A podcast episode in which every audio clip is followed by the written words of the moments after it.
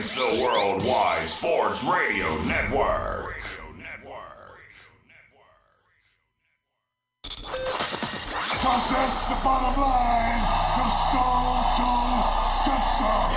The Stone Cold Sensor. Everybody dies. Because I'm better than you, and you know it. Woo! Yes, sir!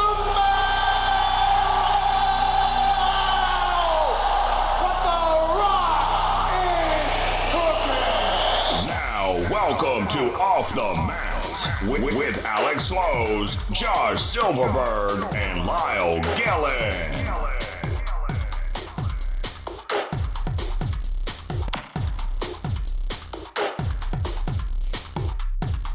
Well. We are back, ladies and gentlemen, to another episode of the only wrestling talk show here on the Worldwide Sports Radio Network. Welcome to another episode of Off the Mat. I am your host, Josh Silverberg, as always, joining you every Tuesday night from 8 to 10 p.m. Eastern Standard Time, right here on WSRN. If you'd like to call us, the number is 203-903-8271 as well. You can check us out. Of course, I want to introduce my co-host first, Mr. Alex Lowe. How you doing, man? Nothing much, Josh. I've been doing well. It's been pretty rainy here most of the day, but I honestly thought I wasn't going to make it because of the thunder and lightning and the bad weather we have been having. But I made it, and I'm glad to be on the show, and I'm excited for all the different topics that we have. Stick around with us the whole way through, ladies and gentlemen. Absolutely, and of course, he's back after missing last week, but of course, we missed him. That is Mr. Lyle Gillen. What's happening, man? Nothing much. You know, I'm in a good mood. I'm very happy. Mainly for Jungle Boy. You know, he had a great match, and then he goes and he gets the girl. So I'm curious. Alex, when are you going to post that kind of picture between you and this mysterious girlfriend of yours, huh? No. She's real. That's for sure. When are you going to post a picture of you doing what Jungle Boy did when he grabbed the handful?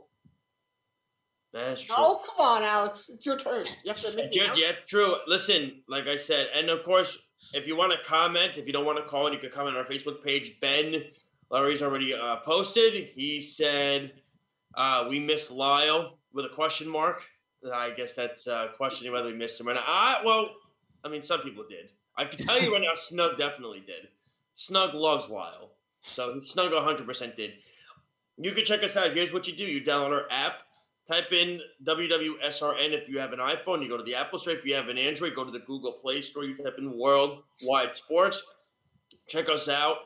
We are all over the place. You can check out our show schedules, our free articles that we have. By the way, the app is free. All of our content, if you missed an episode or maybe there was a clip that you liked, want to rewatch or re-listen to again, you absolutely can do that. And it's very simple. If you're driving, you can listen to the audio feed of the show as well. You can check out, of course, the video feed.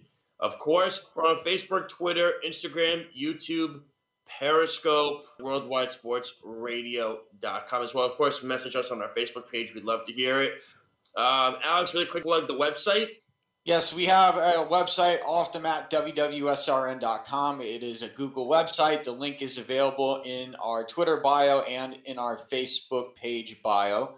You click on the link, it'll take you to the website. You can check out all the shows and pay-per-views that are happening during the month on that website. Also, you can see our show archive and all the past and recent shows. You can check out the past interviews we have done on the website as well. And we got a whole archive of stuff. So I would highly recommend checking out all the different stuff that we have here on Off the Mat and on the Worldwide Sports Radio Network. Now, really quick, I know we have a guest. He's coming on, but I know, Alex, you mentioned the weather.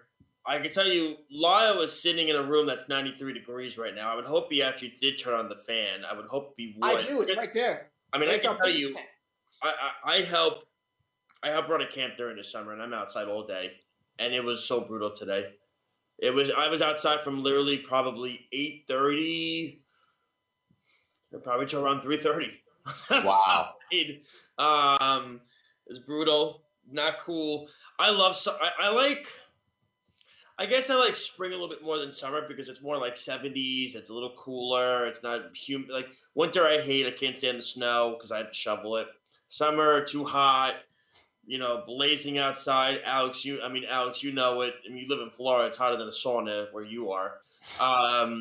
But to me, I guess fall and spring kind of fall in that category. But it's Lyle's Trooper for sure. And also, really quick, we're going to be a full cast next week. The following week, I will not be here. I will be traveling early Wednesday morning. So I will not be here. I won't be on Sports Live Mount, so I'm not going to be on the Weekend Crunch that week. But I know Lyle and Alex definitely have this. And, of course, our own Speedy guy. And, of course, you can't forget to mention Speedy Petey, by the way. That's for sure. Can't always forget to mention that. But, Lyle, I would like you to do the honors of introducing our guest right now to join us tonight. My pleasure. Our guest for today is Anthony Pierce. He works for PWI, and he talks AEW postgame show. And welcome, Anthony. How are you doing today? For being the sexiest man in Rhode Island, I'm doing fantastic. How are you gentlemen doing this evening? First off, I give you a lot of credit. You're doing this. Well, I guess, is it a little cooler now that the sun is kind of going down where you are compared to today? Yeah, we had some thunder boomers about maybe half an hour ago, so it's dropped about 15 degrees here in Rhode Island. Yeah. It's nice and cool. As you can see, I'm in my backyard of my palatial estate in Providence, Rhode Island. Before we begin, I owe my old friend Lyle an apology. Last week, I Googled Stanley Cup Finals. First thing that popped up was the New York Islanders. So I automatically thought they had won and had advanced to the finals. I sent him a heartfelt. I'm a Bruins fan, but I got nothing but mad love for my friends who dedicate themselves to their teams the way Lyle does the Islanders. I congratulated him. I may have in fact jinxed the whole lot. No. Well, it's funny you say that because Alex is actually a Tampa Bay Lightning fan. So, I mean, if you wanted, okay, I'm going to mute Alex. So he's done. He's dead as far as I'm concerned. Gentlemen, great to be here tonight. Really. Well, listen, we're glad you're here. We're glad that Lyle was able to get in touch with you and reach out to you. And well, of course, we love when all of our guests can make the time. We know how busy you are for sure, and all of our guests are, and everything like that. First off, how are you doing family-wise with COVID, with COVID going on and the way the world is today? It's insanity. I mean, it's getting better at this point, but how were you doing during this pandemic and the craziness? I hate to say it, but my work sent me home to work from home as soon as this began. My commute is down to about 3 feet now. I'm still working from home. I work with elderly affairs, medical billing for the elderly, so I'm busy. There were never any layoffs where I was. That's great. Things are great. Jesus Christ. I was just going to say that sounds wonderful. No layoffs. You're working from home. It sounds awesome. Over the course of the pandemic, both my sons graduated from college. I know a guy. I know I look about 28, 29 years old to you, but yes, I have no longer college-age sons. They graduated. My wife and I celebrated anniversaries 25 and 26. Jesus, man. COVID was the best damn thing that ever happened to me.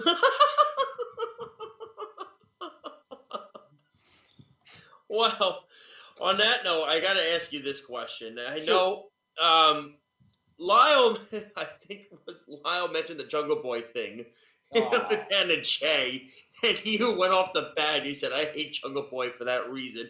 What is the hate of Jungle Boy? Well, look, first of all, the guy is deliriously good-looking. My wife was a Luke Perry fan.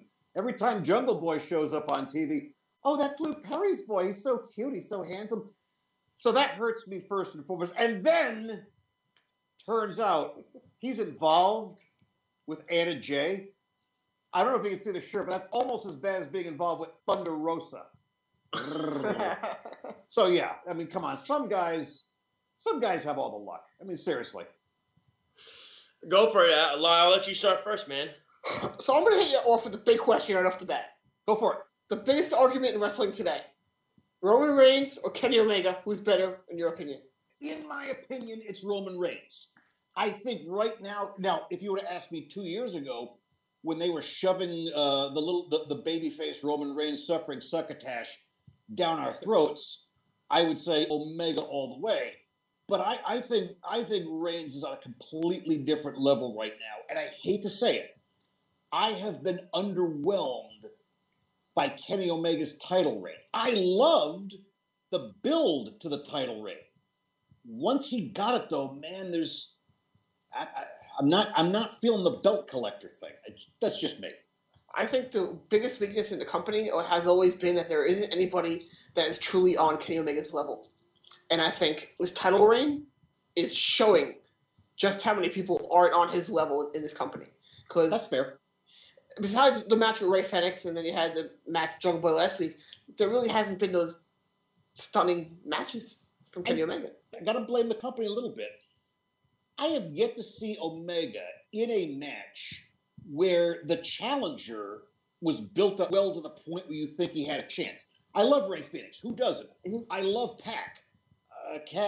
Orange Cassidy, I don't know, Moxley. But at no point have these guys been presented as at that level.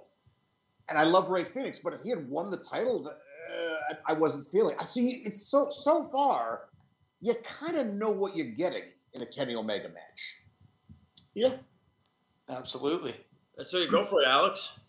So my question is about Brock Lesnar and the possibility of him returning to WWE for SummerSlam. Have you heard anything about Brock Lesnar potentially facing Drew McIntyre or somebody else they might pair him with for the SummerSlam pay-per-view, maybe John Cena? Who knows?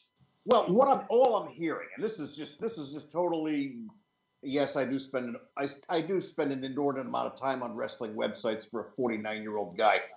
I am hearing more that it's going to be John Cena against Roman Reigns, and Lesnar, you know, if he's going to be on the Raw end of things, he would take on Lashley, but I'm not sure they want to go Brock Lesnar versus Bobby Lashley, so I'm afraid it's going to be Drew McIntyre, who I think they've dropped the ball so badly. Absolutely, since he won the title. Yeah. Since he won the title, I feel so bad for the guy.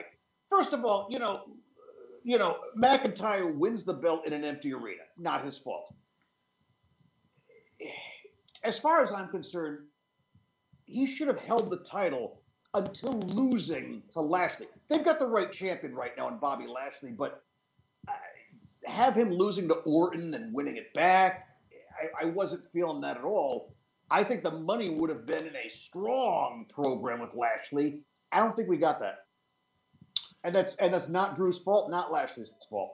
It's the unfortunate booking of Monday Night Raw. Well, Anthony, we're going to get to this. At the 8:35 mark. So when we're done speaking to you, we're gonna get this a little more. But I'm glad Alex brought this up because you brought up the rumored matches. They're gonna go John Cena, Roman Reigns. It seems to be they want to have the legend going up against a guy who's hot as can be right now. He's one of the best heels in the business. The Lashley Brock rumor is what I am hearing as well. That is something that I'm definitely hearing out that I know Bobby's wanted this match for a very long time, and I know Brock is ready to go back to a live crowd. The other rumor that I'm hearing, if they could pull off this three-headed monster, would be great. If they did Edge versus Seth Rollins, they could do that kind of match with those two, and you could get that into a full stadium in Vegas with those three matches. That's a banger Saturday night for SummerSlam, I would think. I mean, then again, it's going to be that's booking it, so we have to be cautious. What are your thoughts on if that match also happens? I think Seth Rollins versus Edge could be a match of the year candidate, and WWE would be very wise to book that. They need to pull out all stops to the show, because I don't know if you've heard or if you've talked about this before. That night, August, for SummerSlam in Vegas, is the same night as a Manny Pacquiao fight at the T-Mobile Arena. You're going to have a tough time getting that Vegas tourist crowd because I'll tell you, Manny Pacquiao is money. They're counting on a lot of traveling taking place in Vegas because Vegas has never been a strong wrestling town. Just hasn't been. AEW did very well, but they presented it as a destination. They presented it as a weekend. Double or nothing every year. Yeah, exactly. I think they've got to pull out all stops, and God almighty, give me Edge versus Seth Rollins for 30 minutes. I'll take that every day of the week, twice on Sundays. I mean, really quick before Lyle goes, does it not, I just had to, just a rebuttal. Does it not feel like they're making this bigger than Mania because they're going to allow, I believe, a full crowd? They have to. They absolutely have no choice but to make this bigger than Mania, because Mania, they were at limited capacity. This is full capacity, and now you've got the elephant in the room where you've got to try to fill a stadium. Hey, if they sell 30,000 tickets, good for them, but 30,000 tickets in a 70,000, 80,000 seat stadium is going to look real bad on TV. They may have to paper this big time, because if you go on the secondary market, plenty of seats. Plenty of seats. So before Lyle goes, I just have comments from the fans. Snug is here. Lyle's biggest fan goes, OMG, it's Lyle. Exclamation point. And then he writes, Snug writes, Manny Pacquiao can fight a scarecrow and still sell 2 million pay-per-views. Absolutely. Absolutely. They're not wrong. But again, you guys, I'm just out of curiosity. How old are you guys? I'm 30. 30. How about Lyle? You're in your 30s? 29. 12. I hate you. Freaking people. How about you, Alex? 23. 23. So you guys have no point. I'm almost 50. You guys have no point of reference to how big boxing used to be. Manny Pacquiao and Floyd Mayweather. Truth be told, back in the day, back in my day, the 80s, before any of you guys were even born, you had Tyson, Marvin Hagler, Sugar Ray Leonard, Tommy Hearns, Larry Holmes. Those guys, if pay-per-view was prevalent in those days, they'd have been setting records back then. Manny Pacquiao is one of the few guys that can still do that today, and he can sell a ton of tickets, and he's going to in Vegas. Guaranteed that play's going to be sell out with very little papering. WWE's got the work cut out for him. Go for it, Lyle. So, I want to know, in your opinion, when do you think they finally finish off this Hangman Omega storyline with Hangman getting the belt? Because it appears to me that they're doing a Okada Omega light style storyline where it could be a few times that Hangman loses before he finally wins it. All right.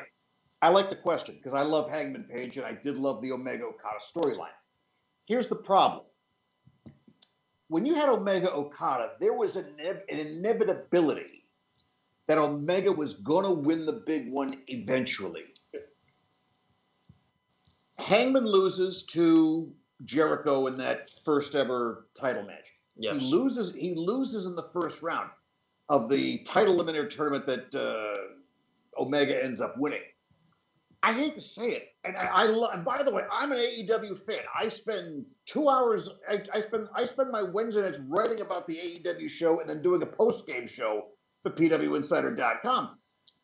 I have seen how badly they've handled Hangman Page. I don't think tomorrow you could just put Hangman Page in a title match and have it immediately.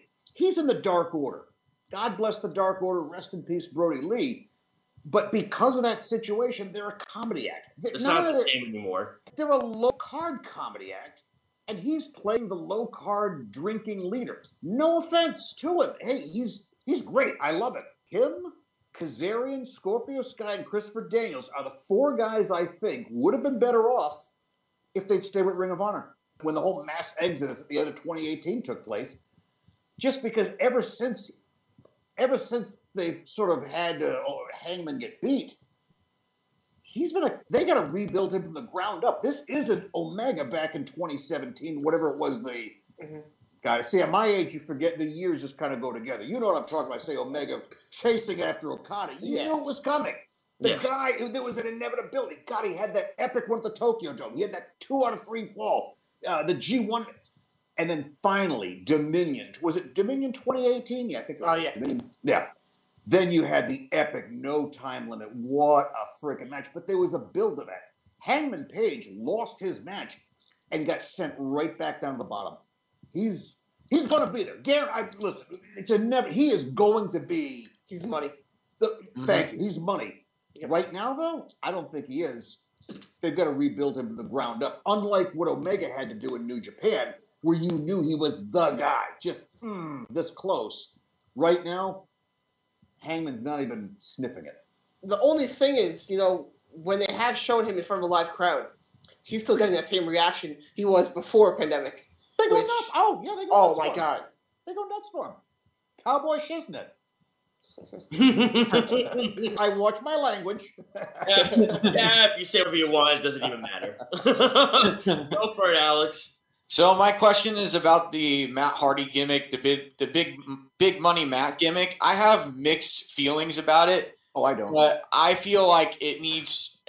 I feel like he was better off with the broken gimmick and bringing that over from Impact, because with the big money Matt gimmick and having a Private Party with him, I feel like Matt Hardy would have been better off by himself. I feel like if they gave him a singles run, he would have had a better chance to go up for the AEW World Heavyweight title.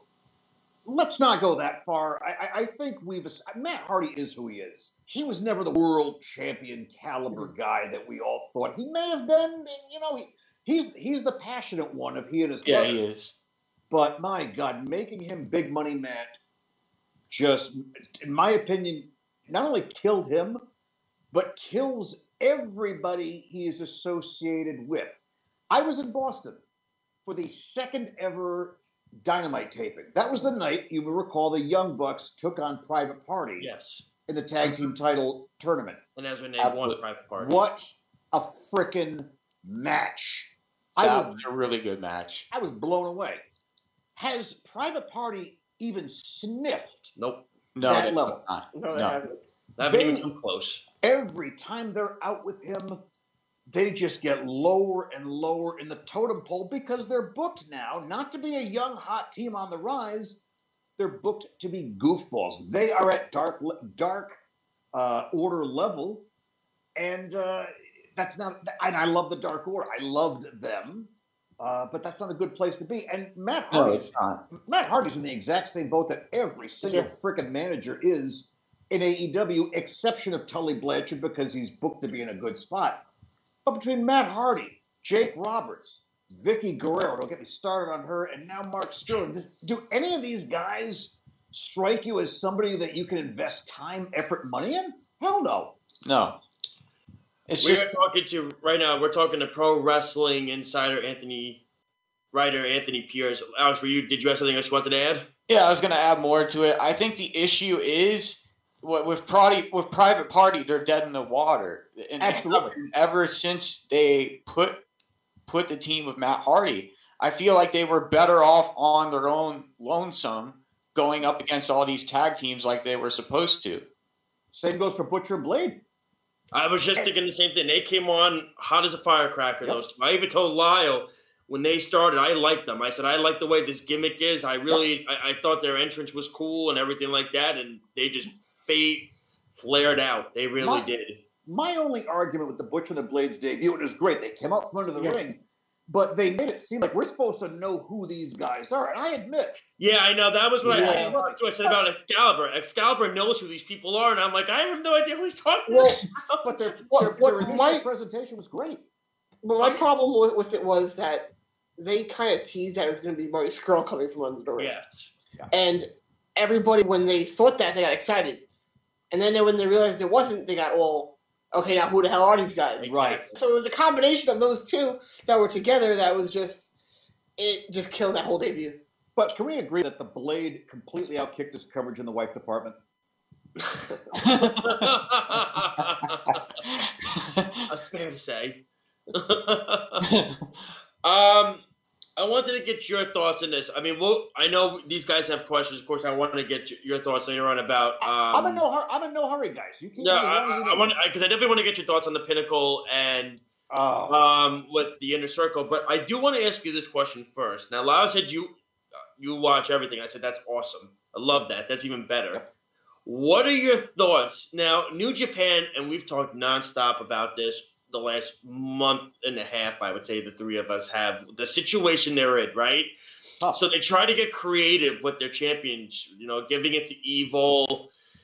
Then Ospreay gets it. He gets hurt. She had it. He was hurt, but he lost it anyway. And now they're giving it to Shingo Takagi now. Do you like the role they're going, or...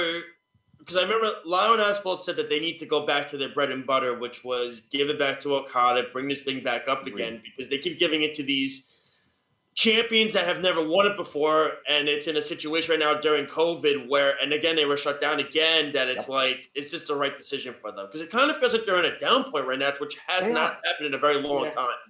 They're in a down point, but you still can't argue with what goes on between the bell. When that bell rings, man, you get some great New Japan action. Oh, yeah, you do. I totally agree with you. In a situation with Ospreay getting hurt, and I will argue that Kota Ibushi should not have had that belt taken off of him so damn quickly. That's what I said. He had a crowning moment at the Tokyo Dome. That was a beautiful two nights. The match he had with Jay White on night two, probably top 10, 15 all-time matches I've ever seen. I don't say top five. Easily top 15 all time. And the Jay White gimmick afterwards was incredible because we thought he was legit. People thought he was legitimately leaving. I didn't think I thought he was. It was great. I figured yeah. And White is just so good. But you're right. When when you want to go with Ospreay, okay. I'm not going to yell at Ospreay for getting hurt. He got hurt. In a situation like that, when you're in flux, you go with the proven commodity in Okada. Because, again, Shingo is the champion from a vacated title. And he's great in the ring. Don't get me wrong. He is great in the ring. Oh, he's so underappreciated. Yeah. Oh, yeah. It's ridiculous. He is still the guy who didn't beat the guy. Yeah. Okada will always be the guy. He's a made man. Absolutely. By far. Okada is almost as athletic as I am. You could take him on a 60-minute. You could take him on in a 60-minute affair. You could go toe-to-toe with Okada? Absolutely. I could see it in your face. On the video, in the video game, yeah, I can go 90 minutes with Okada in the video game. Guys, I'm drinking a captain's daughter from Graysale Smoker, so you really think I can go more than 6 minutes with the great Kazuchika Okada? I think one of New Japan's problems is too many titles. Too much activity within those titles. You think cutting out the other title was the right decision? I do, because you still now bear in mind you get rid of the Intercontinental title. All they've done is basically take the openweight title and elevate to that position. You've got the world title, the junior and tag teams. You got the heavyweight tag team, and I've never been particularly in love with the tag team division, New Japan. I've told these two that I've complained about it, even when Lyle and I did our last show. It's GOD, and then it's everybody else. And the thing is, I'm not even a GOD guy. Whoever gets put together against them. Mm-hmm. I do like the Dangerous Techers as long as Miyawabe is out with them. I will give them that. Yes. Now the next challengers are going to be Sonata and Naito. I'm sure the match... Another thrown together tag team, though. Exactly. Halfway. They got to either shore that up or put Show in the heavyweight division and have because I was in Lowell, Massachusetts before the pandemic for a New Japan show, Guerrillas of Destiny against Show and Yo, great stuff, but we can't see it now because they're saddled in the junior division. I'm not the biggest GOD fan, but I will give them this. Lyle and I went to Manhattan Mayhem at Ring of Honor at Hammerstein. Yep. Their match with the Briscoes. I'm biased. The Briscoes are one of my favorite tag teams. Was that the ladder match? That was the ladder. That was the Manhattan Street fight. That was with the ladder match. Yep. And to me, and I said afterwards, the Briscoes again. I'm so biased with them. These two know it, especially Lyle. He knows it 100%. I am. And the thing is that when you go against a crowd that is going to be rooting all for Bullet Club, and the performance that they put on is incredible. The two teams did, but it's like Lyle and I, we were at the G1 Supercard show in 2019. Nice. And we were there, and the tag team match was a cluster, It was like a car wreck. It's four teams. Nobody's following the rules. Everybody's jumping on each other with PCO and Brody King and Sonata and Evo and the Briscoes and GOD. Nobody followed anything. Things were going out of control. There was not even one. I don't think there was even one tag in that match. It was just guys. And then Enzo and Cass came out. It was nothing. I mean, and I said to Lyle, I said, I don't even know what's happening. I came and fucked. And then Enzo and Cass come out, and them and the Briscoes are fighting, and it was like a cluster. It was a disaster. I'm not going to call it a disaster, but I'll tell you what, GOD versus the Briscoes at that ladder match. You know what I loved about that match? If you remember that one, they never tried it. They didn't climb that ladder until it was time to win the damn match. Yeah. They had an outright brawl. And I'm thinking, boy, they've been going like 20, 25 minutes. They haven't even climbed the ladder. Finally, the Briscoes just put that bad boy away, climbed the ladder. I was in Lowell the next night for the Ring of Honor show when the Guerrillas of Destiny attacked them right after. You were there when they and the crazy thing is, and I got to give GOD this, because on like a hardcore wrestling level, yep, that they're two completely different spectrums of the pole with those two. I mean, one, like the Briscoes can use any weapons. I mean, you're talking about two brothers that fought each other in their backyard, and Jay legitimately beat the holy hell out of Mark with a steel chair 3 times in the head. It didn't even matter. Whereas like GOD, New Japan doesn't really do that style. I know the young Bucks get all the accolades. Ready for this opinion? I think in the last decade, I think the Briscoes were the tag team of the previous decade. I honest to God do.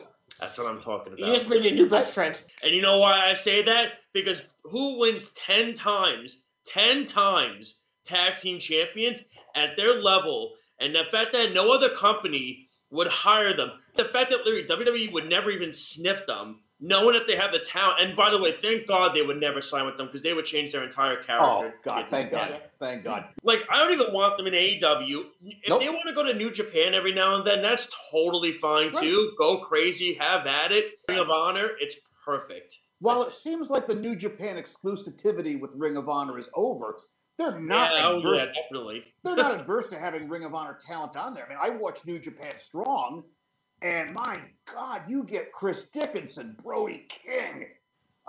You had Leo Rush on there, who's a friend of our show. Leo was on, and it's such a shame what happened with him. Yeah, it is. And everything, because he was going to thrive in that junior division. I reached out to him, and he messaged me back. I felt so bad that he had to retire early, and if whether it's personal and with injuries and everything like that, he wants to be home. He just had a newborn son again. I mean, he wants to do other things. He would have good for him. That.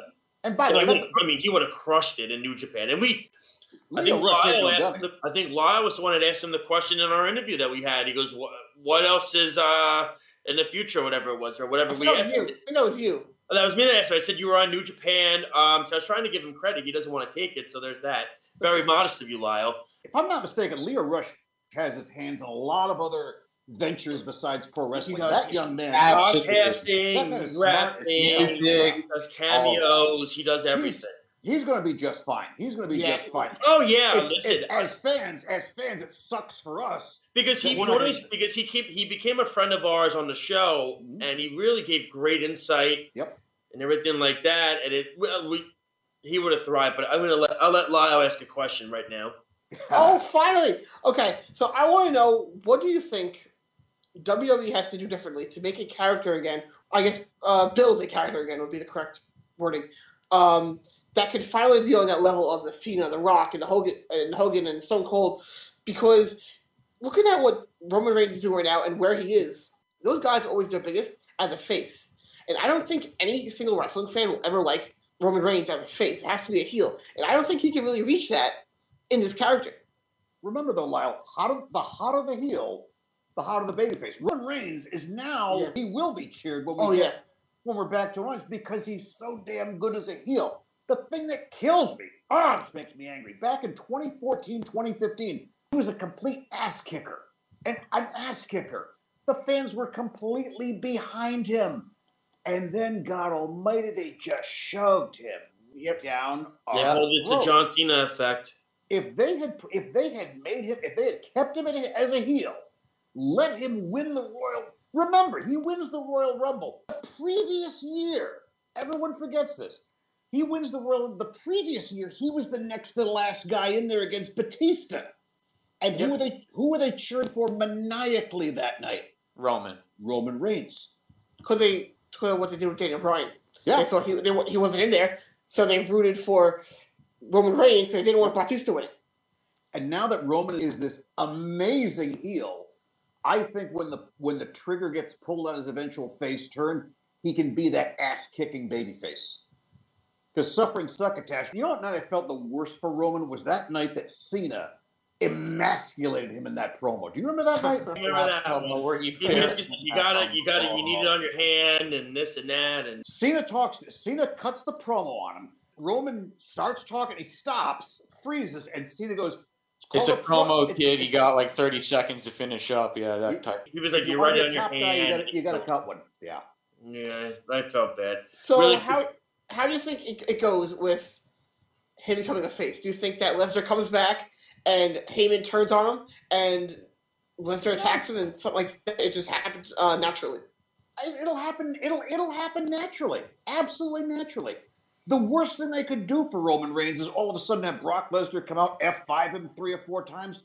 Nobody wants to see that again. No one wants to see it, and they will. I think the only way people will want to see it again is if they really legitimately make this about a Paul Heyman thing, and they really get him as much involved as possible in it. But there needs to be an explanation to it as well. I just think Raw. Listen, Bobby Lashley has wanted this match for so long, and I don't know why. This is the perfect match for Vince to book. I don't know why he won't book it. This is a match he should be dreaming about. Even if I don't, I'm so happy for Bobby Lashley's success. So happy for him. Really quick before Alex gets to his question. Alex is 23 years old. He's not entitled to ask me. I've been married longer than he's been alive, for Christ's sakes. God bless you. Snug Ranch, Manny Pacquiao and I enjoy picking wildflowers in Lake Tahoe before a big fight. Then we go pet mountain lions. Snug then writes, I hate Matt Hardy. One time he cut in front of me in line at a Dairy Queen, got the last Reese's Blizzard, and then acted like he didn't know why I was mad. He got crazy heat till I dropped the twist of fate on him in the parking lot. Argosi writes, Todd Brandt. These are our fans, by the way, Anthony. Alex, go for it. So I gotta ask you about August Gray, Anthony Green. Because I saw him being built up in Evolve with WWN and that promotion before it went out. And when he came over to NXT, it looked like they were going to set him up on a high pedestal and keep him going in these promos and in these segments. And then it just kind of like went silent. It fell off. And I want to get your thoughts on that. It drives me nuts because I was an Anthony Green guy. I loved watching him in the ring. I thought, got a hell of a promo. And I think the problem that you have is he's in that NXT bubble, which, hey, 3 years ago, being in the NXT bubble was a great thing. But then Vince had to get a little rubby hands on it. I guarantee you, Vince saw Anthony Green, August Gray. God damn, we can't make that guy a wrestler. We can't make that guy a headliner. Cut this guy. Sit him down. God damn it. NXT has suffered so much, not through Triple H's fault. That has been Vinceized, as I will call it. You can see it. And I think Green is going to be a stud on the independents. Believe it or not, I think Impact or Ring of Honor would be a great place for him to end. And don't forget, I would love to see that guy in NWA Power. Yeah, it would be great to see him on all those shows. And see him compete against Anthony Nese, his former name, Tony Nese, on Impact. Well, I wanted to ask you this because I got a little bit of a reaction with you earlier about it. Pinnacle and the Inner Circle. That's how it starts. Where do I freaking begin? I guess that's bad, huh? Now, you guys are all in your early 20s to early 30s. So as a point of reference, I want to take you back to a point in my life. Mid-'80s. They do the big, I'm sure you've seen it on YouTube, Dusty Rhodes getting his leg broken in the Omni. Over the course of 2 years, 700 days, Dusty Rhodes builds up to this feud with the Four Horsemen, and it's just a blood feud. He gets a world title run. Goddamn Magnum TA joins. He gets injured horribly. The Road Warriors join. All this leads to War Games. Yeah. 2 years in the making, okay?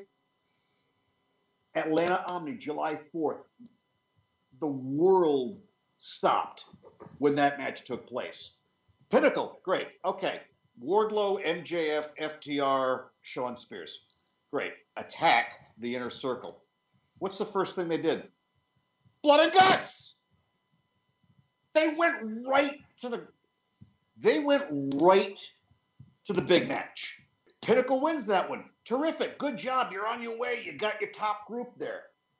What happens 3 weeks after Blood and Guts? They do the Stadium Stampede, where they lose. And now, they're doing these mini feuds like Proud and Powerful versus FTR, Jake Hager versus Wardlow, Sammy versus MJF, and at some point, Jericho and Spears, I'm sure, will wrestle. They did this completely backwards. Yeah, they rushed it. They went too quick. The Horsemen kicked Dusty Rhodes' ass for 2 years before Dusty finally got them the double ring cage. And then Dusty, Nikita, the Road Warriors, and Ellering got their hands and put J.J. Dillon in the hospital, killed him. It was attrition. You know, Jericho does the big bump. Next week, he's back. And not only is he back, but they're doing the goddamn bubbly truck. They had a great thing in the Pinnacle, and they blew their wad so early with it. It's going to be now. You know what? They started on top, and they're way in the back of the pack now. They're like everybody else. It's faction. They're the same level at the as the Death Triangle. That's the way I see it. They went too fast. Build it, God. Build it for Christ's sakes. Build it to pay-per-view. But for the love of God, don't have the Pinnacle losing these matches so early in their run. Sorry. Lyle, go for it, man. He's a nail on the head, by the way. He said it perfectly about the Pinnacle. I think they should have done it reversed. I want to go back to NXT. Yeah. Do you think them going to 2 hours live exposed a lot of the weaknesses that they had? Absolutely. The worst thing they ever did to that company was have them go head-to-head with AEW. Because, again, when they were doing that... By the way, I think we can all agree that one-hour show they did every Wednesday on the network was fantastic, compelling television. Yes. The luxury of post-production. You had the luxury of doing promos and saying, okay, that didn't work. Let's not do that one. Instead, we'll cut that. We'll do a pre-tape. By the way, any criticism I make of NXT has nothing, or AEW, has nothing to do with the talent. It's been the way they are being presented. And I think NXT has come down since going live. And I think the ratings are kind of reflecting that. Their ratings have not gone up since they got away from AEW to move to Tuesdays. They're dropping. Go for it, Alex.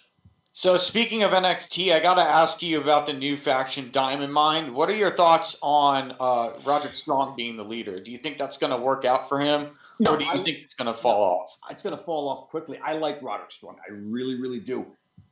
But he is a follower, not a leader.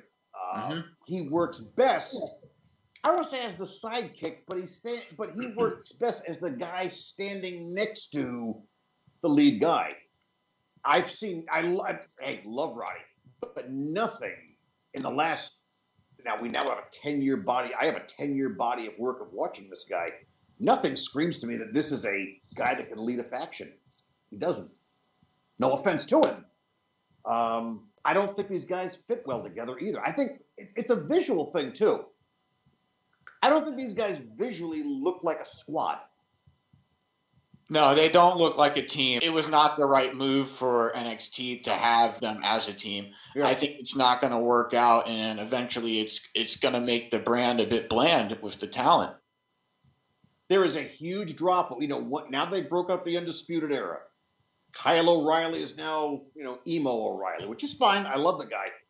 But, man, I right now, they're AEW. NXT is in that place they were back in 2015 when they lost Becky, Charlotte, and Sasha. God bless Bayley was there to kind of clean up the mess and try to take the women's division by the horn and kind of be the leader of that whole group. But right now, they're in flux, and I think everyone's afraid right now of them losing their champions. Bronson Reed, Karrion Kross are getting called up. Likely, I should say. Yeah. I always say that NXT has the worst formula for a wrestling TV show, where they build someone up big, and then they just give them to another day of the week, and they have to rebuild somebody else up. Yep. I think it's a horrible formula, and they have to figure out a way to keep these guys on there. If it's having them do both shows, I don't know. But and when you only had an hour to work with, you could maximize those minutes. You could keep a lot of that crap hidden. Now they don't have that luxury. They're out there by themselves. Anthony, my last question for me. Who is somebody that can beat Karrion Kross? Who is somebody? I mean, we've mentioned names. I think the problem is, and we've had guys like John Draper on and stuff like that, and it's almost like to the point of, and John made a good point when we had him on last time, where it's, okay, you're going to have Kyle O'Reilly go up, or even Adam Cole. It's so hard to make it look realistic. Like, I compare it to the time when Nyla Rose faced Riho for the AEW Women's Championship, and I said, this is so, like, I mean, like, this can't, you, I know it's not real, but you can't even make this up. Don't get me started what they did to Nyla Rose. But you are 100% right, Josh. I now know why Lyle hangs around with you. Right now, Karrion Kross just won the 5-way elimination. Yeah, he beat the Mount Rushmore, they say, of NXT. There's nobody right now that can take that reins, unless, as far as I'm concerned, Finn Balor is their Okada. You can go back to him as a safety net, but Balor, that's all he would be. God, NXT was always so good. Mm-hmm. And having that next guy in the pipeline, right now he's not there. And I think that North American title is hurting them. Or they can get Samoa Joe cleared ASAP. Right. Easier said than done. Yeah. And I'm not sure, Samoa Joe's had a nice run for the last 2 years as a commentator, and now this. I'm not sure he wants to come back full time. No, I don't think so. He does. He said that he does. Yeah, he said he's preparing to get back in the ring. Hopefully he can, but maybe he is closer, because I would imagine he could have gone anywhere and wrestled after 90 days. Yeah. So we're talking about guys who could challenge to Karrion Kross. What about Walter? What if he came over like Pete Dunne did from NXT UK? That's honestly the best idea. That's the best idea I've heard. Walter is the only credible guy that could do it. Yeah. Yep. He's a killer, just like Karrion Kross. And he'd be a credible champion. But yeah, but I love NXT UK. That he would be off that show. That show's kind of getting a little, I don't know, I feel like that show needs to change a little bit. Yeah, a fresh coat of paint on Walter might be helpful. A change of scenery might be nice for him. But man, he is awesome, isn't he? Oh yeah. I would not last one chop with that guy. None of us would. Yeah, really. I'm volunteering 23-year-old Alex to take one of those chops. Oh, last one from you, Alex. So my last question is about Seth Rollins and the Money in the Bank ladder match. How do you think this will turn out for him compared to the last time he won the Money in the Bank? You're never going to beat that moment he had. He had all the momentum in the world. It was a shocking surprise moment. But let's face it, his to phrase the great Jim Cornette, right now Seth Rollins is flat on a plate full of piss. If he wins Money in the Bank, terrific. It wouldn't have the same effect as it did before. No, it would not. Absolutely not. And I'm really hoping they don't go that way. I would love to see these young guys, somebody who's never had that spotlight, let them go. Let them win the Money in the Bank. Hell, go up and say, I'm cashing in at the Clash of Champions pay-per-view in September, and give them a build. Because to be honest with you, the sneak attack cash-in is getting old. Yeah, it's getting dry pretty quick. Yeah. Anthony, thank you so much, man, for joining us tonight. Before we let you go, tell the fans how they can reach out to you on social media. And thank you very well. First, you can reach me on Twitter at Hoboken_cobbler. Thank you, Better Call Saul. Facebook, Anthony Pyrus, and you can catch me every single week on the elite section of PWInsider.com. Myself and the great old uncle rat bastard Corey Strode, 60 to 90-minute post-game show of AEW Dynamite. We are just a couple of crazy wrestling fans who just veer off, and he's actually older than me, so it's just two old guys talking wrestling. But we have a lot of fun. Definitely check it out. Mike Johnson, Dave Scheer, the best reporters in the business as far as I'm concerned. PWInsider.com. But go elite, for crying out loud. Spend some cash on me. You sold me already. Anthony Pyrus is coming, Pro Wrestling Insider writer. Thank you so much, Anthony, for joining us, man. We really appreciate it. Don't be a stranger on this show, dude. Lyle, reach out whenever you want me. I will. Have a great day. I'm going to reach out to you more now. You're a Briscoe Brothers man. I love it. Let's do it. You know where I am. I know where you are now. That's for damn sure. Love it, Anthony. Thank you so much. Appreciate it. Be well. Have a good one, man.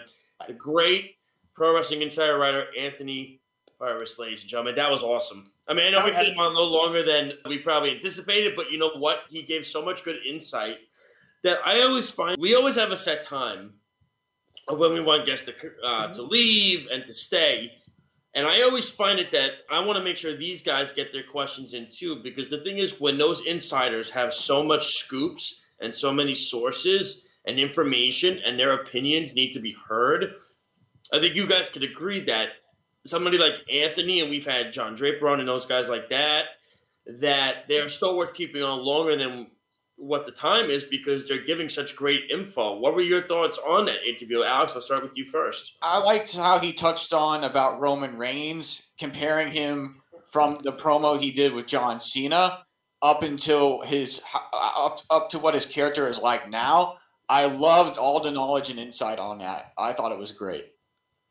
What were your thoughts, Lyle? Different aspects of that interview, because we usually have guys who are like, we had John Alba on. We had we had guys who are more Raj Gary. We had most of them are ones who are a fan of the newer style, where Anthony's a fan of the generation before this, and it's a great way to listen to how he compares the wrestling from now to then, and really gives a different insight on how these companies, how they've changed, how they've evolved. Like how, talking about how AEW does things compared to Dusty Rhodes' Four Horsemen storyline, which was phenomenal. That was a great, great analytical breakdown by him, and I really enjoyed that. That it really did show me, you know, and it's not the first time AEW's done it, where they've done a storyline backwards, where they've done what the last match should have been first.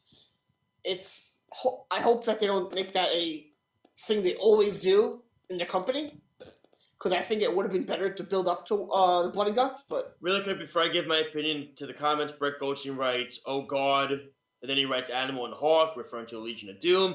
Snug Them writes, "Oh, I do love people cutting promos. I think Anthony could cut a hell of a promo. Bring the heat, bro." Snug writes, "Lyle should write for NXT. Don't forget the little people, Lyle. We need ticks." So yes. In regards to my thoughts on that, I thought Anthony was fantastic. I thought he gave an interesting retrospective to all sides of every brand. And honestly, there were parts that I was very surprised that he gave thumbs up to, and there were parts where he gave thumbs down to. I did expect him to not be a fan of the Pinnacle Inner Circle, and he made me realize it more that they did bum rush it. They sped through it, and they could have maybe waited a little bit longer, and they did not. They needed proper build-up, and they didn't have that. They didn't have any build-up. You're right, Alex. They had no build-up. They, you know, they spent it. And then even at when Lyle went to Double or Nothing, they had them lose the same-set Pete. It was really their second match as a group. But when you look at the situation, right, it's almost like – and it's funny, right, because when we think about Stadium Stampede, we think about, okay, so if the Pinnacle loses, who in the group is going to lose, right? Like Wardlow's a machine. MJF is one of the biggest in the business, and FTR is a massive tag team right now in the industry. It's kind of why I feel like Sean Spears is kind of like there. He's there to take the bumps and the losses from the team, because that way there's not the other guys get any heat on them. They could still build those guys, because those guys, no disrespect to Sean Spears, and I like Sean Spears a lot. I liked his 10 characters Ty Dillinger in NXT. I was a big fan of it. It was completely over. Go look at his match against NXT TakeOver Toronto against Bobby Roode. It was a banger opening match.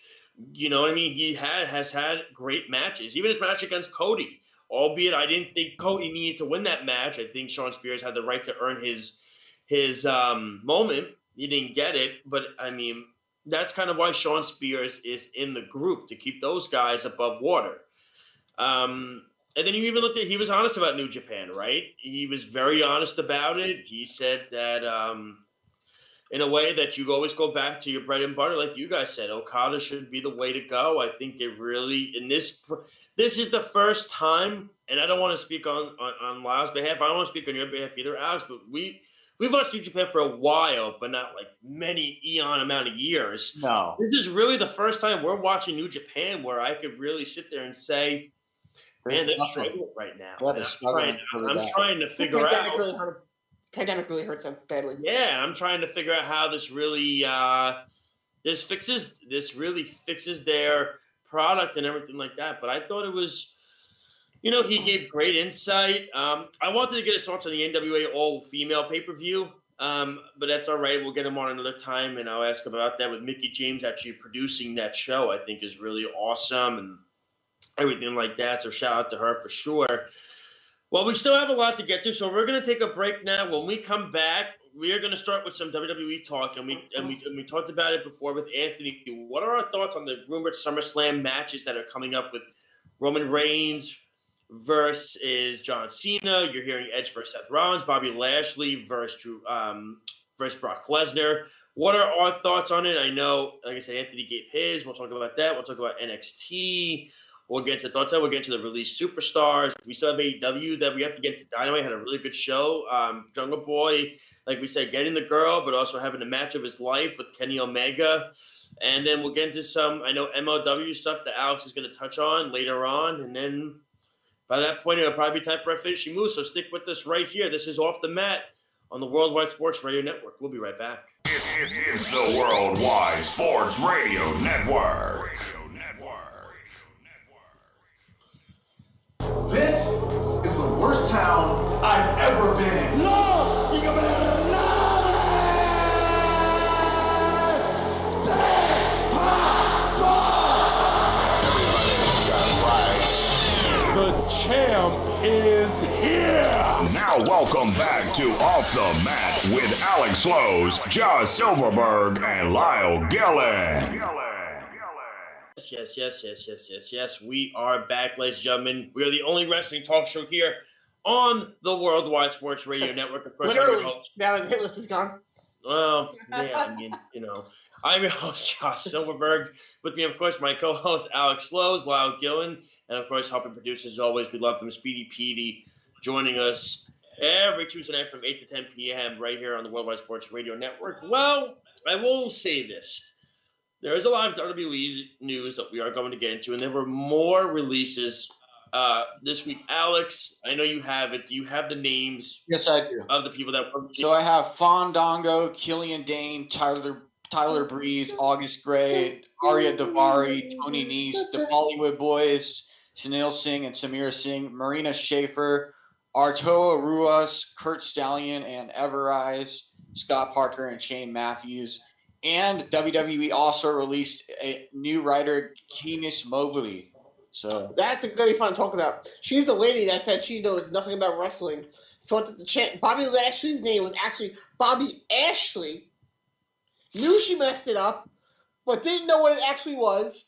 And I don't know, like that was such a bad look, and it confirmed everything that their writers don't actually know anything about wrestling. It just proved everything. But Josh, I got to ask you about these releases. Which one shocked you the most? Because to me, Killian Dane shocked me the most. That was the one. That was out of left field. I didn't think they were going to release it. I would say that one. And honestly, one that I thought was really, really, really I thought that was, you know, because they were really starting to grow. They had their own, also their own show on YouTube. Ends up was Everrise. I enjoyed Everrise. They were really a very popular team. And to me, I mean, look, Fandango and Tyler Breeze, I knew one day they were going to get released. But the thing is, they are so uber talented, the two of them, that they are going to, I think, be good, whether they maybe go to Impact or they go to Ring of Honor and they do something like that. To me, it was, I mean, those are really the shocking ones. I think was Killian Dane, and I would say Everise, because Everise's popularity on their internet show was awesome. And it was really Killian Dane had a lot going for him. They were going to move him over to be with Imperium, and then it just kind of fell off, and nothing really happened there. And that was disappointing for me as a wrestling fan, because I really wanted to see Killian Dane go far, and they just missed the boat on it. I mean, it just didn't make any sense to me why they do that. Lyle, what were your thoughts on which one's released? I'm trying to look up his name and pronounce it correctly. But I think you did say it was Rojas? Arturo Ruas. Yes, he's going to be very good. I saw him at some Evolve shows. He is talented. He has a very physical style. I think he would be a guy who he would fit good in a company like AEW. I think he could do very well in Ring of Honor.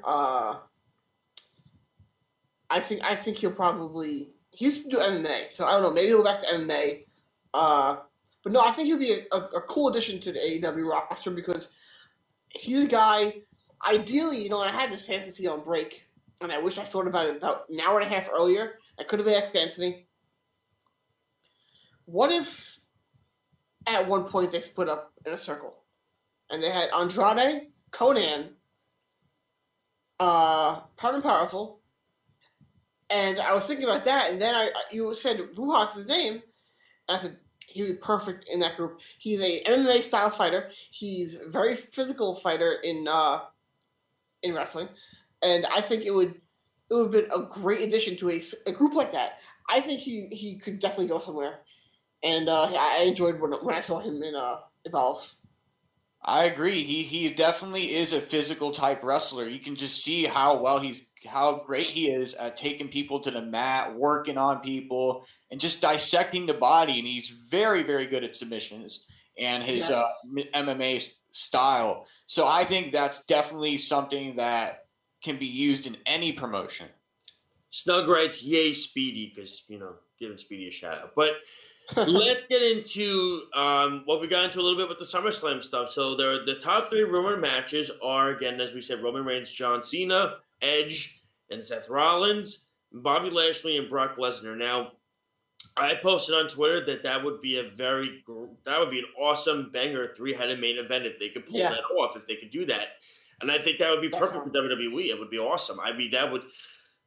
Edge Rollins, I think Anthony hit it right on the head, and I would have said the same thing. That's a steal the show type of match. That's a possible match of the year type of way to go, because when you look at the two styles of them, they mesh extremely well together. I mean, this is a story, guys, that is going back years before this. I remember where Rollins was going to hit Edge in the neck with the chair. He was going to step on him, and John Cena was out there trying to stop him, and then Rollins bring back the authority. Yeah, so I mean, when you look at the whole thing, so guys, listen, you know my piece on Brock and Bobby. I think it should absolutely happen. I think they should let that go. Let those two go. It's been rumored for years. But the thing is, not a lot of people want to work with Brock. Bobby is one of the few that wants to do it. Like, I don't understand why this is like a type of match that I think you would think Vince would say, "Oh my God, this would be perfect. We need to do this." Like, I don't understand. It would be a blockbuster match for SummerSlam by far. What are your thoughts when you hear those three matches? Edge Rollins, I need that to happen. Cena, Reigns, I think it'll be another classic thing that WWE does, which is a bigger moment than actual match. Still a draw, though. I mean, with those two names. Brock doesn't do that much for me. Not as much as the other two. And I don't know why, to be honest. I enjoy Lashley. I enjoy Brock. Seeing them together doesn't make me... Woo! Yay! I mean, I don't know. Like, I get excited about it because when I look at them, Bobby is one of the very few guys that if he faced Brock, their styles mesh well together because they were, both MMA fighters. And you look at the size of the two, the styles that they have. Bobby is one of the few guys that I think can actually go toe to toe with Brock, and they can make it look realistically a good match. Whereas you put him with a guy like Braun Strowman, who's just a big dude. The Big Show is just a big dude. You put him with Daniel Bryan and AJ Styles, who are smaller dudes that still were good, but smaller dudes, it's not realistic. No. Brock has shown he has better matches. Much better with smaller guys. Yes, he has. Yes. But Bobby's kind of not a big guy or so. He's on he's just a medium-sized regular guy that I think is just very muscular that I think when you look at their styles, they're both MMA fighters. Mm-hmm. And I think Bobby would be so motivated to really do well with this match. Alex, what are your thoughts on these three matches? Which one do you like? Are you most excited for, and why do you think it would work? I think the one I'm excited about the most is Edge versus Seth Rollins. That's a big, big dream match that I've been waiting for a long time. I said it back a couple years ago when they had the authority gimmick and put Edge around and involved in the storyline. I said, hey, one day these guys are going to go toe to toe and it's going to be an exciting match. It's going to be in front of like thousands and thousands of people. and they're going to blow it out of the water. I just think when you have somebody that's motivated to work with Brock, I think if you're Vince, you have to take advantage of that. Because let's just be real here. Look at when Jon Moxley or at time Dean Ambrose worked with Brock. Brock had no motivation. He didn't feel it. Didn't want to deal with it. And damn, Mox was the same way. It's like, screw it. I don't care then. And he knew the match was going to suck because neither one of them are motivated. I feel like Bobby would motivate Brock because they're both former MMA fighters with the same style of wrestling maneuvers. And he knows that Bobby's wanted this match for a while, that I think it would draw enough to really get people excited about it. And let's be real here. Raw needs a kick in the ass. Yeah, they really do. And Bobby needs a kick in the ass opponent. Now, he does. Not saying that Drew – listen, Bobby and Drew had a very good match at WrestleMania. They had a very good match at WrestleMania. They had a very good match when they did Impact. The problem is when you do it over and over and over again. And I love Drew as much as anybody. And I agree with Anthony. I thought it was so unfair how they just completely dropped the ball with Drew. The guy carried your brand during an empty arena pandemic. Didn't get to win the title in front of a live crowd at all. Didn't get his moment that he worked his ass off to get back to in the indies. And then they repay him by, okay, you're going to be at WrestleMania. MVP is going to interfere and you're going to lose. Congratulations. Welcome back to the live crowds again. I mean, it's like, if you're Drew, you have to be saying, I was your champion in an empty arena for a year, and you repay me by giving me that. And for those that say that the Royal Rumble was his moment, no. The Royal Rumble is completely different than winning a championship at WrestleMania against Brock Lesnar. It's night and day, the two differentiations of that are. It's not even close. They don't even sniff each other. When the Royal Rumble was great, to win a heavyweight championship, I mean, we were at WrestleMania 35 when Rollins beat Brock and MetLife Stadium went nuts when that happens. And you get that moment of when that happens to get that win at WrestleMania. That was taken away from Drew. Now, like I said, I think Rollins and Edge obviously is the best match, right? Like, that's the best match out of the three. Yeah. Reigns, Cena's the one that has the best opportunity to have the storied telling kind of situation, like Hogan Rock, who else? Hogan McMahon, Austin McMahon. I don't know what other historic ones that we've had. Hogan, Andre, things like that. You have that. Oh, this is an opportunity where you kind of have that feature of icon versus, it's kind of like with The Rock and Hogan. Like The Rock, Hogan was an icon. The Rock was kind of an icon already, but not fully, I don't think, immersed into what he is today. Right? Like, because now the world knows who The Rock is. Everybody knows who The Rock is. I mean, he's the highest paid actor in the world. I mean, it's you all know what he is. I mean, it's crazy that, but I don't know. Bobby Brock is something I've been wanting to see for the last few years. I don't like those type of matches where it's just two big giant guys. I understand. They do the same style every single time in WWE. No, but that's the thing, though. They're both MMA fighters. If they can utilize that structure where they can utilize the MMA style and those moves, then it will work. They're not going to do that. It's WWE. Well, let them do their move. No, I agree with you. Spear. No, and I agree with you. That's what it comes down to. It all comes down to how – listen, we thought Shinsuke Styles was going to be a banger at WrestleMania, and it was crap. It was terrible. You know what I mean? Like that's the thing. But the thing is, we were talking with Anthony about it. Even Anthony said it. Boy, it's going to take a lot for WWE to screw this up when you have these three headline matches. They will, and they could. Yeah, they could. And that just scares me. And that's the big issue there. That's what really startles me.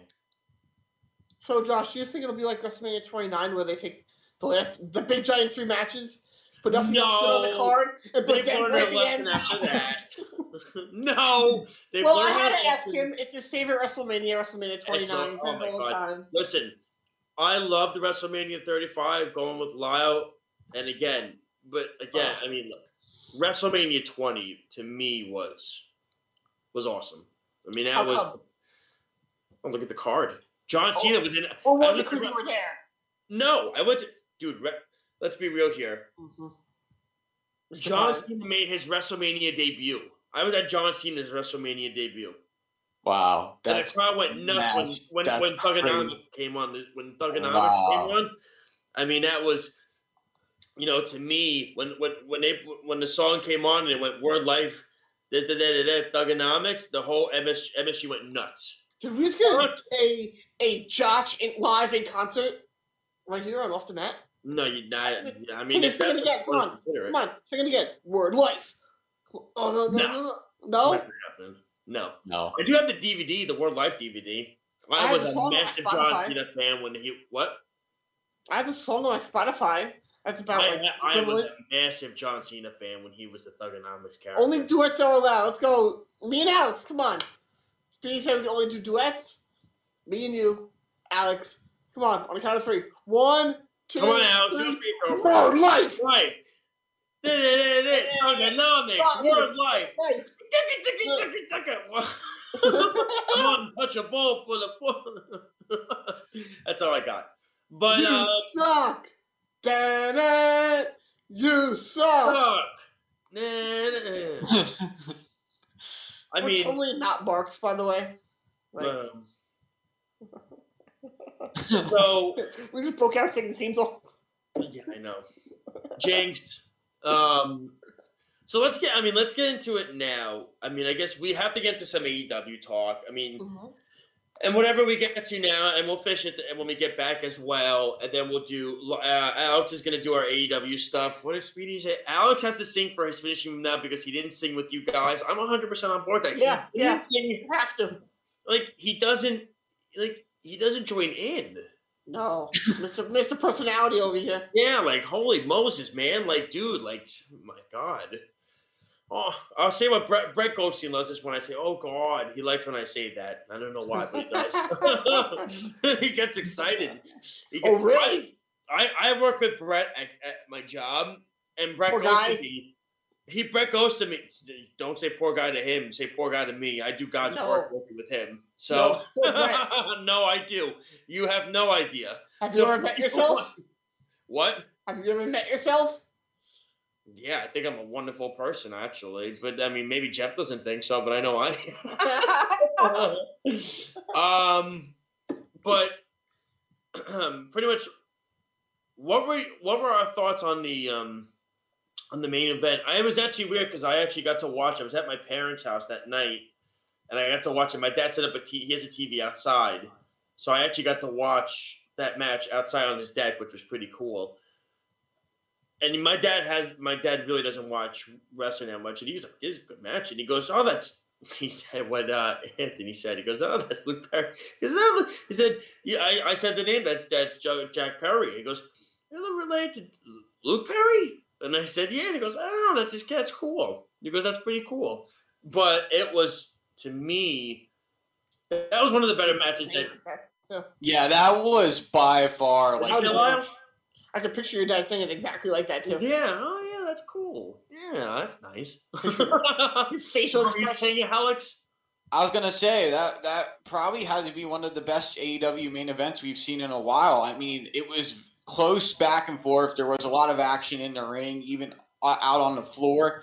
I mean, the fans came alive with it. The fans loved it. They were into it all the way through. Great crowd.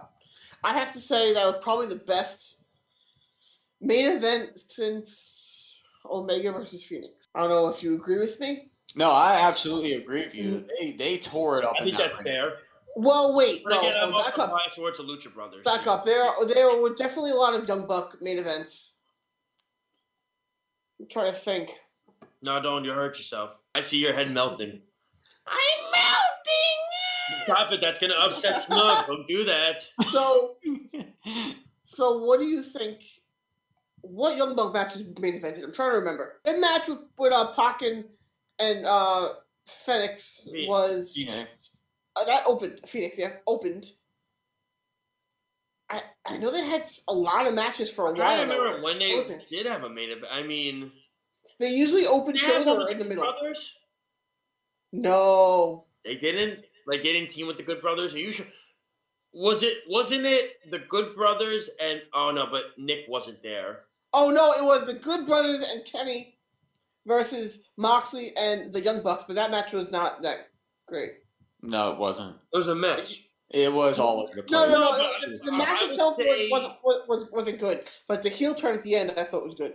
I mean, I would say, again, it was the Good Brothers and Matt, but Nick wasn't there, so it doesn't count. The Good Brothers and Matt were the tag team. They faced who did they face? Halfbuck. Yeah, but the it was Eddie Kingston, Pac, and Pentagon, I believe. Yes, you're right. I mean, I thought it was, and again, I mean, John Alba brought it up on our anniversary show a few weeks ago, where he said what makes Kenny Omega matches exciting is the near fall finishes that Kenny times it like perfectly. But I gotta tell you, Jungle Boy was nailing that count as well. Yeah, and you see it, and it's really something when you saw those two, and we knew it was going to be a good match. We all did. I mean, if you didn't, then you're nuts. And clearly you don't watch enough AEW and you don't watch the styles that these two have. I mean, it's the perfect combo to have these guys. And then it was kind of cool because you kind of got the interferences, right? Like you got the Good Brothers trying to go out. Good Brothers trying to come out and Darren and Lucha and the Luchasaurus. Jurassic Express and the came Lucha. Out. You know, Jurassic Express came out and we're helping as well and I'm waiting for the day. The Jurassic Express. I'm waiting for the day that somebody kills Marco Stunt. Not literally, but someone like hits him and he's just flying. Like when Keith Lee hit Adam Cole, and he went like 10 feet. Brock Lesnar. Oh yes, please. I like to see Brock Lesnar just torn. All right, you're not gonna like this. I'm gonna tell you something. If Braun Strowman made his debut and did the oh my god, I think he would legitimately. Does he get fired afterwards? I don't know, but I think he would legitimately kill Marco Stunt. Does Braun get fired afterwards? Big part of the scenario. Not sure. I don't know. If he does, then yes, bring him in. I've heard that some people think that they're interested in him. They're more interested in Tommy End.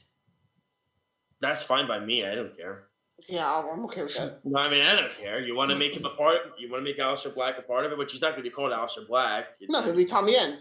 Yeah, which is fine. That's the name that got him over in the first place. That got him to WWE. Yes, but all right. So we're gonna take a break. When we come back, we're gonna get more into Dynamite this week. We're gonna jump base on it. We're gonna get to other things that these guys liked a lot about it. We're gonna get to some MLW. We'll get into our finishing move, and then maybe we'll get to hear Alex sing at the end of the show. So stay tuned with us. We're gonna talk to you right here on the Worldwide Sports Radio Network. This is Off the Mat. We will be right back. It is the Worldwide Sports Radio Network. TikTok. Are you ready?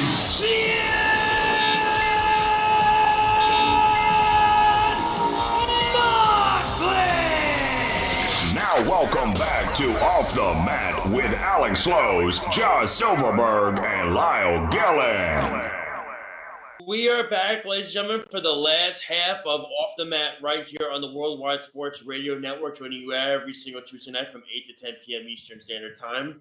Of course, with Alex Lowe and Lyle Gillen, of course, producing it. As always, appreciate Speedy Petey. I'm Josh Silverberg. So we have a little bit of time left in the show. We're going to get to a little bit more of AEW. So I'll start with Lyle first on this one. Lyle, what was something that you really stood out to you on Dynamite this week that you're excited for, maybe that they're going into next week? The Cody promo. 100%. I want them to bring back, have LAX for that, because Conan came out to the LAX scene. Mm-hmm. I want Conan to be their manager. Yes. If they separate from Inner Circle. And I want them to be LAX. Yes. I want it. They did the LAX team. Give me what I want! Right. Give me what I want! Well, now you're gonna have what I want! Give it to me! Well, now you're going to have that spit coming out of your mouth like Batista. And then you get... Give me what I want. It's like you forgot what you had to say, Batista. He did. He forgot to say everything over and over again. But I was like, give it to me when I want on repeat. It was funny because it was one of the better promos. That was why it was so funny. I thought it was so funny because it was so bad. No, I know. That's why I said it was one of the better promos because it was so funny. Oh, because the promo was awful. Oh, yeah. It was one line on repeat. Alex, what is something you liked this past week on Dynamite? So the match between Matt Sydal and Dante Martin, I was really into this match, and I was happy to see Matt Sydal pick up his first win because for the last couple months he's been on a losing streak, and they haven't really pitched him very well. They haven't really put him up on the stage as a top wrestler, and now I think they're going to start doing that because Matt Sydal, Evan Bourne, is a talented, talented guy. This is a guy that can move around the ring. He can fly. He can take to the air. He can take you down to the mat. He can block you into a submission. Evan Bourne. Who's Evan Bourne? Who's that guy? He's the guy in WWE who died. Matt Sydal. Yep. No. I know. Oh, I don't know. Oh, that guy. I knew who he was, Alex. I'm just messing with you. Matt Sydal. I've actually met Matt Sydal when he. So did we. He's a trainer.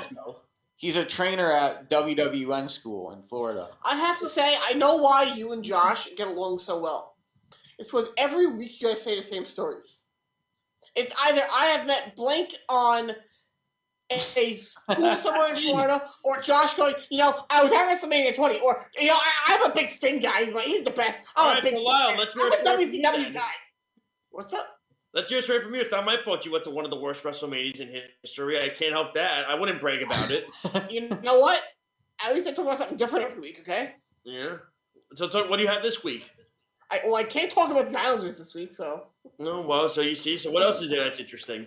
Trevor Bauer is getting investigated for assaulting a woman. Which, again, continues to show how great of a character he is as a douche. But I'm with Lyle on this one in regards to the whole Conan thing. The moment that they put those two together, and by the way, it was, I understood what they were trying to do with how they grew up kind of the same way, FTR and Proud and Powerful.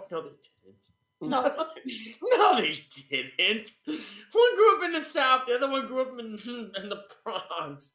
No, they didn't. I said Conan is going to school the crap out of Tully Blanchard in this debate. It's not even close. I love when FTR was like, yes, we, you know what? We're very alike. We grew up in the same style when we were going. No, you didn't. No, you didn't. You did. Listen, I can tell you this right now.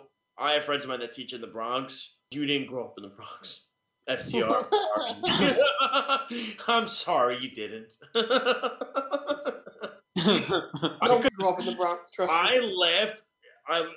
laughed my ass off when that's that. My dad was born in the Bronx and we were watching it together, and my dad goes, where are these FTR guys from? I said, I think they're from like the Carolinas. My dad goes, what? He goes, you're telling me that they grew up in a... No, they didn't. They didn't grow up together. No, they didn't. Nope. Listen, not disrespecting where they grew up. I'm just saying, like, one is a very different style of how you're raised. The other one is, like, literally, like, just pure violence on the streets. Mm-hmm. And you have to fend for yourself. Like, maybe where FTR... I'm not discrediting FTR. No, they said they're from Chicago. What? They said they're from Chicago. That's a little bit on the same page. No, FTR's not. Oh, if they're from Chicago? Oh, yeah, that's... now you're talking. But just... I think they're from, what, South Carolina? That makes the Bronx look like this. Pretty close. I don't know. I mean, the Bronx is still pretty bad. You know what? We'll make this a thing on the website for Worldwide Sports. It'll be a vote. You have 1 minute to answer the question. What's worse, Chicago or the Bronx? Very original idea, I think. How about this? What's worse, going to Chicago or going to St. Louis? Oh, that's right. AEW's having their next two pay-per-views there. How wonderful. What a great freaking idea. I mean, come on now. I mean, let's be real here.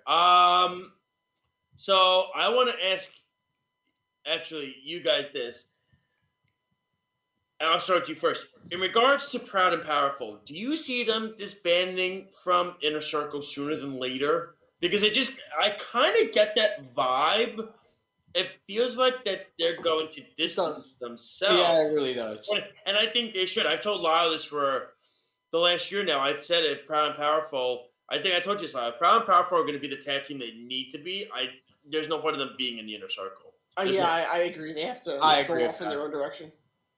I mean, I think it's just – it really comes down to the point of they're too talented. I mean, their match with the Lucha Brothers for the Impact Tag Team Championships is one of the best tag team matches in Impact, including TNA history. You can go back and watch it. And what FTR said is it's not wrong. They were here for less than a year. They won the AEW Tag Team Championships. Proud and Powerful have been here for, 2.5, 3 years now? They haven't won anything. No. I think they only had one shot at the belts. One. Yeah. Yeah. One. I mean, it's really kind of sad because they came in hot. They came into the point. I mean, they came into the Young Bucks Lucha Brothers tag team match. I think it was only one, or maybe two. Yeah. But even one. Not a lot. No. I'm thinking of two because they faced the Young Bucks right after they came. Yeah, but even so, being they weren't champions, that's not a lot. No, it's not. Not. And it could be. No. I mean, they came in. I was at your house when we were watching All Out, Lyle, and they came in and they beat the Young Bucks and the Lucha Brothers up after the ladder match. Was an epic, crazy match. And I was like, now they're in the inner circle, and then they're making Ortiz. No, they didn't have inner circle back. No, they didn't have it, but they eventually joined them, and they made Ortiz with this tongue out like. I mean, they're making them look. They don't make them do that. They do that on their own. You sure about that? This isn't WWE. I don't know. It was kind of like, why are they doing this to these guys? These guys didn't do this at all in Impact. They were tough, hard-nosed with Eddie Kingston there as their manager and Conan there. They're just, this is what it needs to be. Even if you don't give them Conan, even if you give them, which they're not going to, Eddie Kingston's going to stay with that thing, that triangle. But if you give them one of those two to go back to their roots of what they were at Impact to make them successful, then I think that's the plan they need to go. Because I got to be honest with you, the Inner Circle's done a lot. It's great. A team like Proud and Powerful doesn't need to be in the Inner Circle. No. It's good for Jericho because Jericho's the leader of a group. It's good for Guevara because Guevara's building his character, right? Jake Hager is kind of like stuck in the middle. Who knows what he's doing? And he does these cheesy promos, and it's kind of cringeworthy that some of the promos that he does. Proud and Powerful don't need to be in the group. I've been saying that for the last year. They don't need to be there anymore. Yeah. I actually think they're being held back being in the Inner Circle. They could do so much more. And it feels like now they're doing separate interviews. Like Santana's showing, they're showing what they were in Impact.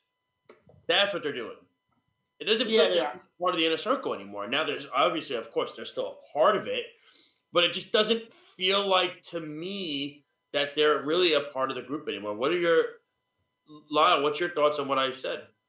I fully agree. I think that the beginning of the separation of the Inner Circle is beginning. But if that is happening, why didn't they break them up at Double or Nothing? Alex?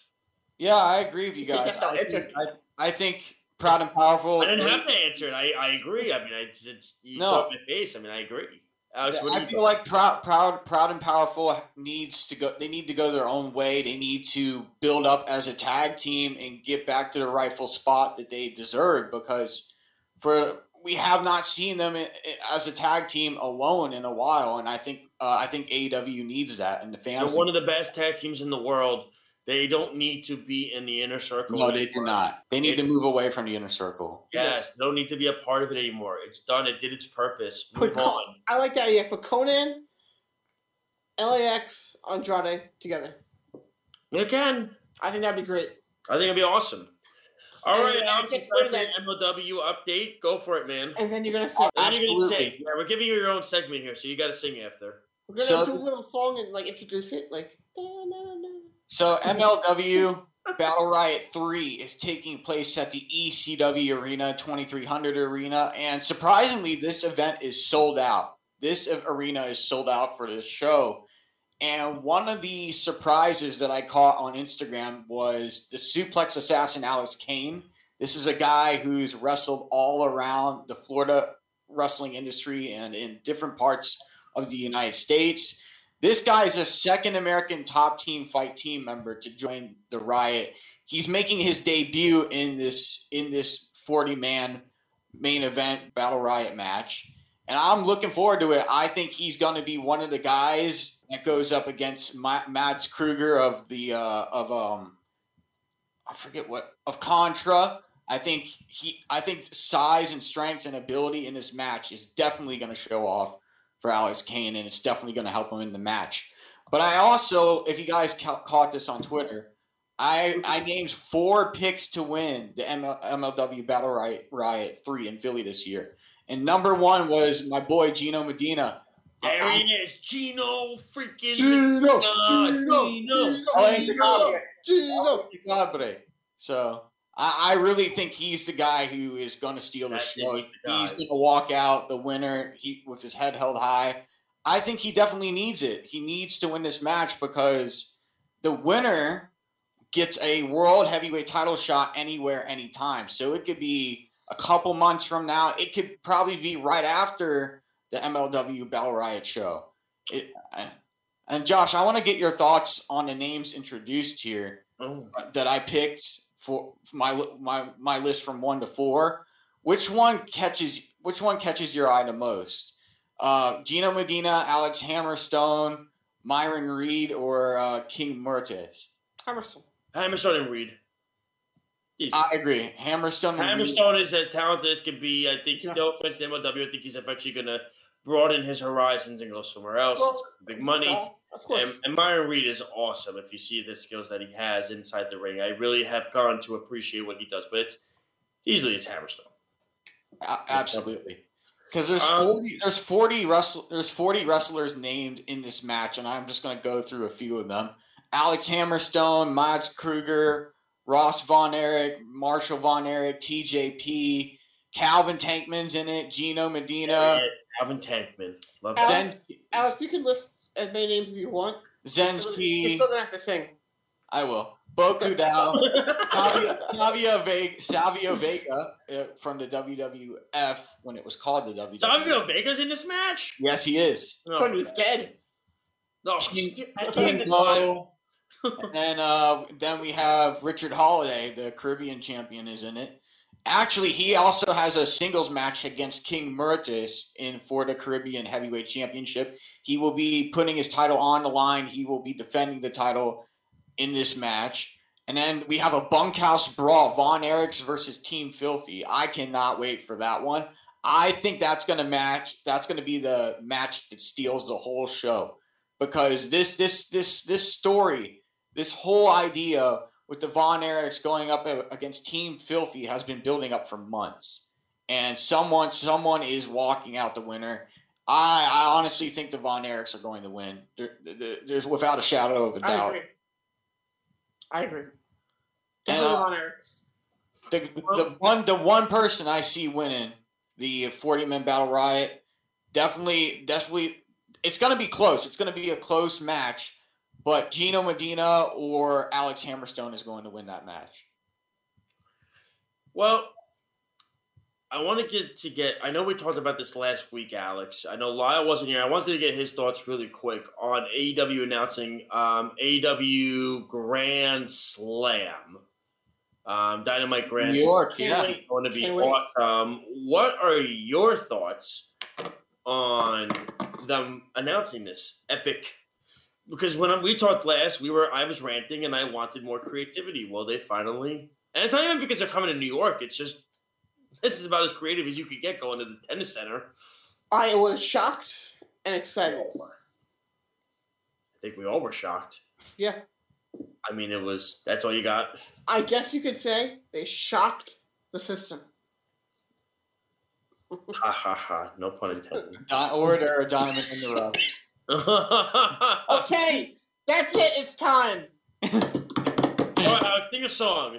No, I gotta give him the proper introduction. It's time for the Alex Lowe sing-along. Okay, Alex, your song. Look at me, I'm not helping you with this, man. Alex, your song for today. It's gonna be very, very, very, very. Hold on, he's doing it. No, that's not it. Your song. I'm gonna tell you your song. Listen, he's singing his song. You have to sing Judas. That's your song. You have to sing. Nah, I like Sami Zayn. Fine, go for it. I already started. I didn't hear you. Go for it again. I already did it. Do it again. Lyle wasn't listening. Oh.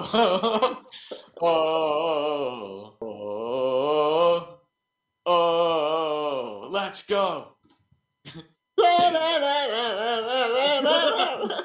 And ladies and gentlemen, it is time to get to our finishing moves after that wonderful sound. Alex, I'll start with you first. So my finishing move is I'm looking forward to the Battle Riot 3 at the ECW Arena.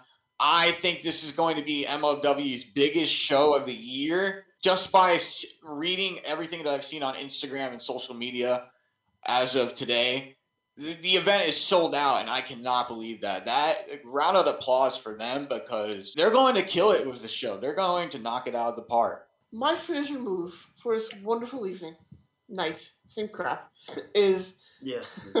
I just want to tell everybody to have a wonderful and safe 4th of July. Remember to celebrate your freedom in this wonderful and beautiful country. Mm-hmm. And be thankful for us having wonderful wrestling. That is not WWE because, you know, that company sucks. I'm kidding. But no, you know, I just want to tell everyone, please drink responsibly. If you have a couple too much to drink, there's an app called Uber. If you don't know what it is, you live under a rock.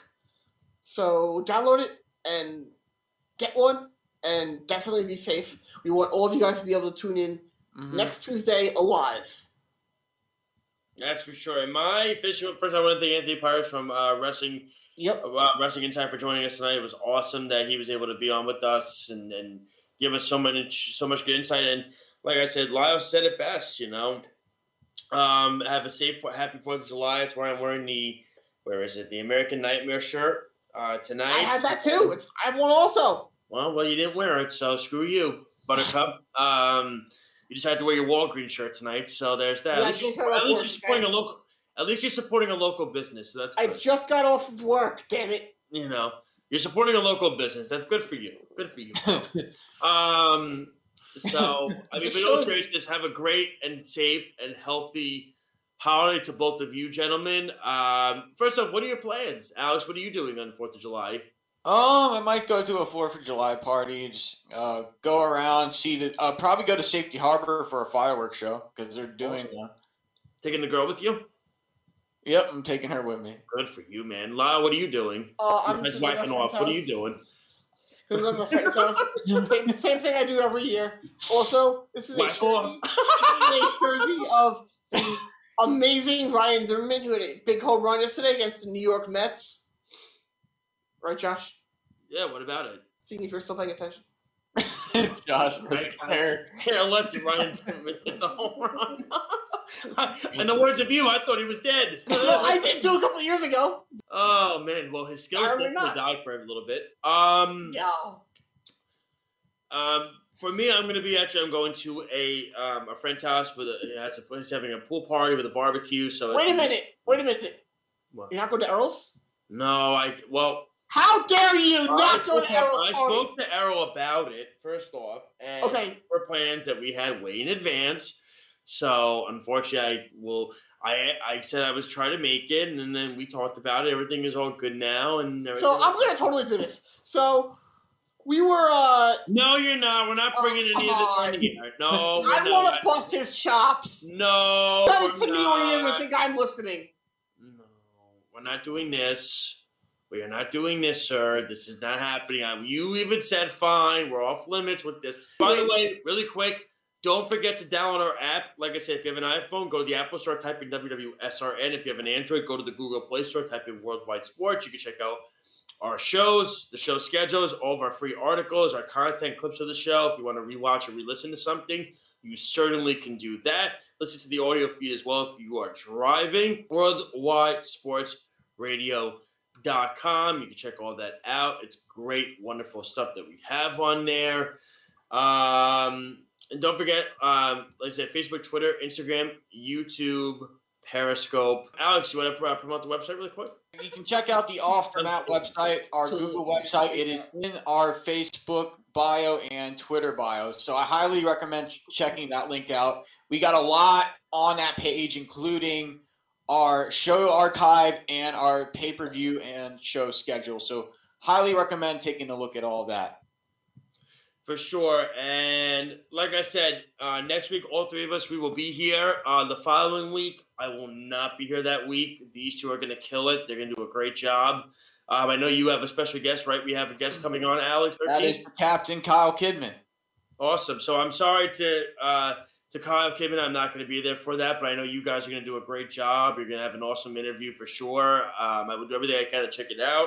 Like I said, everybody have a safe, speedy, to you as well, man. I'll see you tomorrow, but have a happy and healthy 4th of July to you and your family as well. To all of our fans, listeners, watchers, everything out there, have a very safe, healthy 4th of July. As Lyle said, be safe with drinking and everything like that. Even if you do drugs, I know weed is like legal now, but like just don't drive under the influence, like dead ass. Like be smart. It's really common sense, guys. If you want to keep your job that you have, like don't do something stupid. If you don't want to kill anybody or try to hurt yourself, then don't do that stupid crap. All right, that's it. Well, be smart and be appropriate and don't be an asshole. All right, I'll leave it at that. So for Alex Lowe, no, I didn't go that far. You're not bad. Come on, you're at least better. I'm pretty bad. No, you're not a complete asshole at drinking and driving. Oh no. Yeah, exactly. That's what I'm just thinking. An asshole in every other manner. Well, we know that. So for Alex Lowe, for Lyle Gillen, for Speedy PD, and for myself, Josh Silverberg, thank you so much to the fans out there for listening today. Have a happy and healthy 4th of July weekend. Enjoy it. Take care. Have a good night. Enjoy the wrestling this week. AEW is back on Wednesday nights. Thank goodness for that. NXT was tonight. Everything, all that good stuff. Take care, everybody. Have a good night. You're listening to Off the Mat on the Worldwide Sports Radio Network. Kenny Omega, what you have to say? Good night, everyone. I must beat you, a Jew. So say with me now if you know it. Goodbye. And good night. Thank you for listening to Off the Mat on the Worldwide Sports Radio Network. Your source for all things wrestling and sports entertainment. It is the Worldwide Sports Radio Network.